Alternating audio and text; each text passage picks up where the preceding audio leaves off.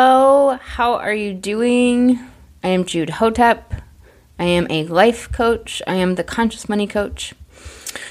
This episode is called Soul Mission, and there is this man from 1894 who wrote this quote that I have to share with you.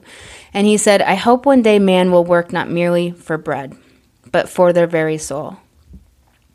What he meant was that he hopes one day humankind will work not merely to make a living, but for the compelling dreams of their soul. The dreams of your soul is your unique work in the world, your soul mission. Each of us alive has our own peculiar magic in this life, and we can go to the grave with it inside of us.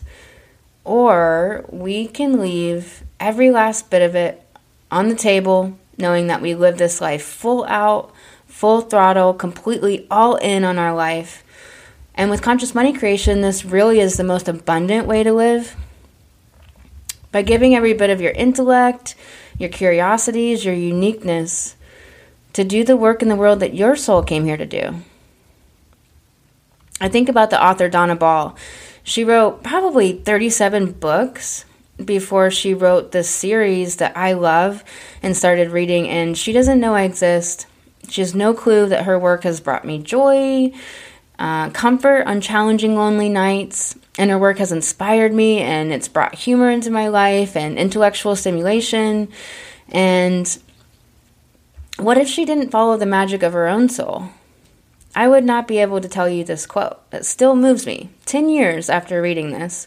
It still inspires me. So the context of this quote is that she was writing about a forest in North Carolina and you know the the the everything coming alive and being beautiful and the dew on the plants and the sunshine and just everything so bright with life and teeming with life. And so the quote is there is such an extravagance of life here, such a determined, fecund, unlimited bounty of possibilities.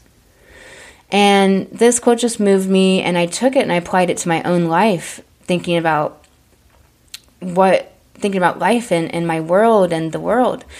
And she doesn't know who I am, and that she impacted my life, and that I am always anticipating the next book in the series that she's still writing, thankfully. And I think about what if she didn't write her magic? What are the reasons that people die with their magic and their work still inside them?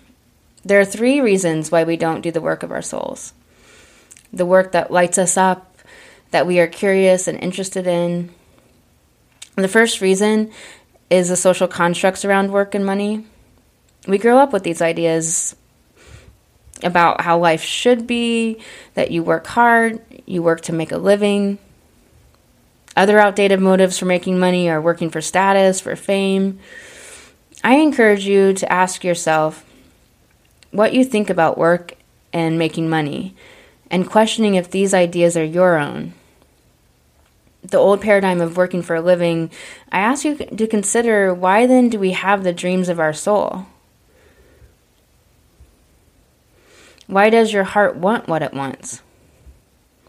The old model of working and money making can drive an unconscious, unexamined motive for the work that we do in life this author, Alana Fairchild, she says one inspired conscious action can be more powerful than years of unfocused unconscious busyness. And I love how she like she hyphenates it busyness. I think so many of us get caught in the workaday life, describing ourselves as busy, like priding ourselves on that, never questioning that paradigm, that way of living, that antiquated way you know, idea that we grow up and we go to school and you work a job or you work a career and then you retire and often it's followed by medical issues and ailments and a retirement home and then death. I don't know about you, but that is not what I came here to do in this lifetime. Have you ever asked yourself, you know, while we have grown up with this construct, I encourage you to ask yourself who chooses the way you live your life.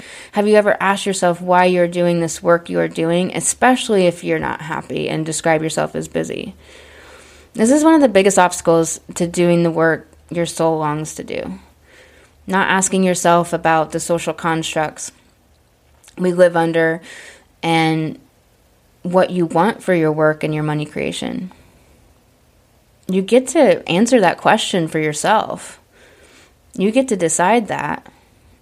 You have to examine, you know, we have to examine and dismantle these beliefs for ourselves, especially if we are going to do the work that has significance for us, inspiring ourselves, others, and making income and impact.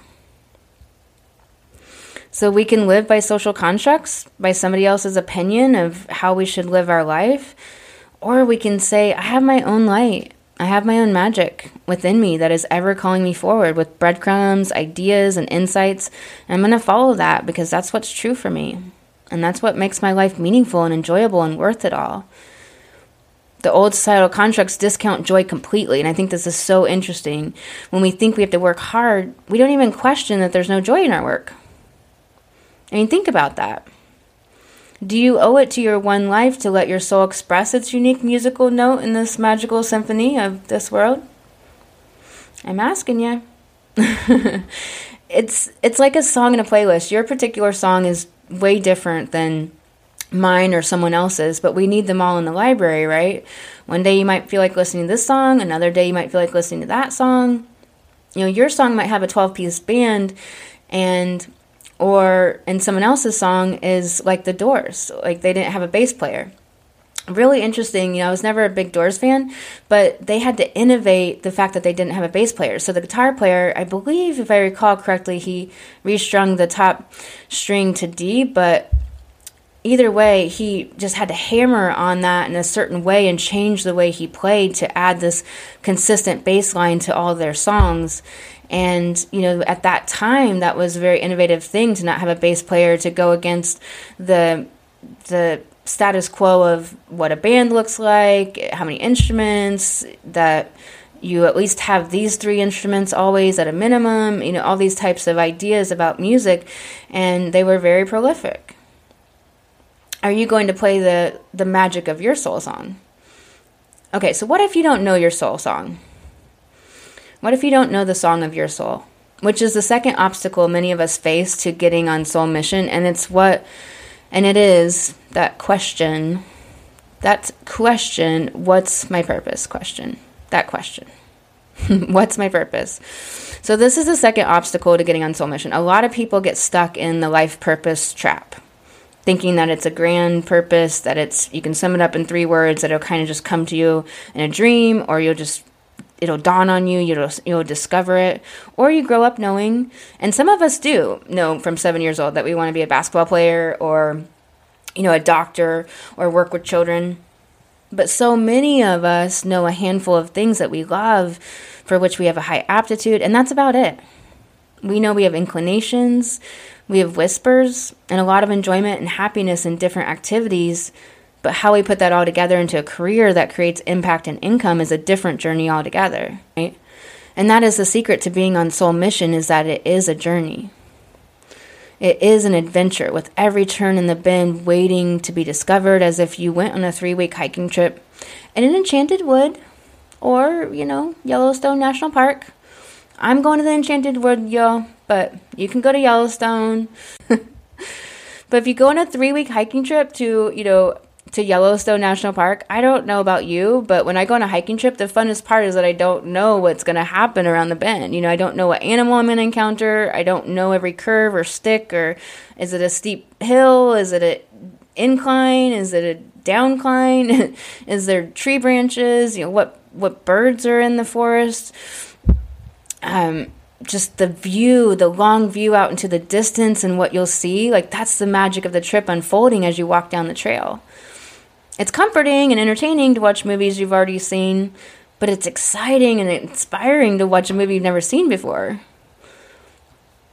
And the unique movie script of your life is inside you. It's waiting to be written. And it's just one line at a time. It's not the grand, you know, purpose, the whole script at once. How do you know if you're on your journey? So if how do you know if you're on soul mission, if you're if you're walking the trail? The way you know is whether you are following your soul light if you are doing things that you find curious, intriguing, that you love, that light you up. the magic of your story, of your quest waiting to be utilized, it's already there within you. What I think is fascinating is I witness so many people doing the opposite. And in my 20s, I did this too. I turned away from what I loved. I wanted to be an herbalist, and then it came to making money, and I was kind of living under that old social construct, and I just turned away completely away from herbalism. And I, you know, I studied it in my spare time and all these years before, but just turned away from that. And that's what I loved at that time in my life. And we do the opposite. We we turn away from the things we love. And it's that first obstacle of the social constructs that we're conditioned under, thinking that there are only the old ways of making money and, and working. I had a client, she was doing three jobs. She made a huge transformation, massive, to leave like a long held job you know, she described it being miserable in, and while she was happy for the big steps she took to get into these new new jobs, two of them. She described herself as not as them as not feeding her soul and was about to add a third that she described as dry and boring. and I asked her, you know, what is the work of your soul? And she talked about psychology and helping others. She lit up. You know, she was so excited by it. She was saying sentences like, I love this. This is what I always loved. And yet, something inside her made her think that doing dry, boring work she already knew was not her soul work was what she was supposed to do. And she had turned away from what she loved. All the things that you love is the purpose. All the transferable skills from everything you've done in your life that you didn't love, you know, so far, and all the things you did, all the longings of your heart, that's part of the magic of your journey. Because you'll use those in the work you do, and that itself will be the ever evolving mission of your life, the trail unfolding. If you think about humans evolving from amoeba to where we are today, to where we are today, you can evolve past your fears in this one magical life you have. If you take the word mission, it's a quest. It's another way to, to say it. A quest is defined um, as a goal or task achieved through an expedition. I don't know about you, but I love some expedition. I love some adventure, some travel, some exploration. Like my favorite thing is to go where I've never been and to do what I've never done. And another way to define quest is a journey made over a long distance in pursuit of a goal. And I love this because if you look at your life as your soul mission in this context, it really takes the pressure off of knowing some grand purpose in advance or the outdated idea of knowing what you want to be when you grow up because the soul mission is the journey made over your lifetime in pursuit of the goal of bringing your soul magic to light. When nothing works and we hit closed doors in life and we generate so much negative emotion, um, sometimes we feel less love and connection. Sometimes we have anxiety and fear. Almost choosing disconnection as a false form of protection.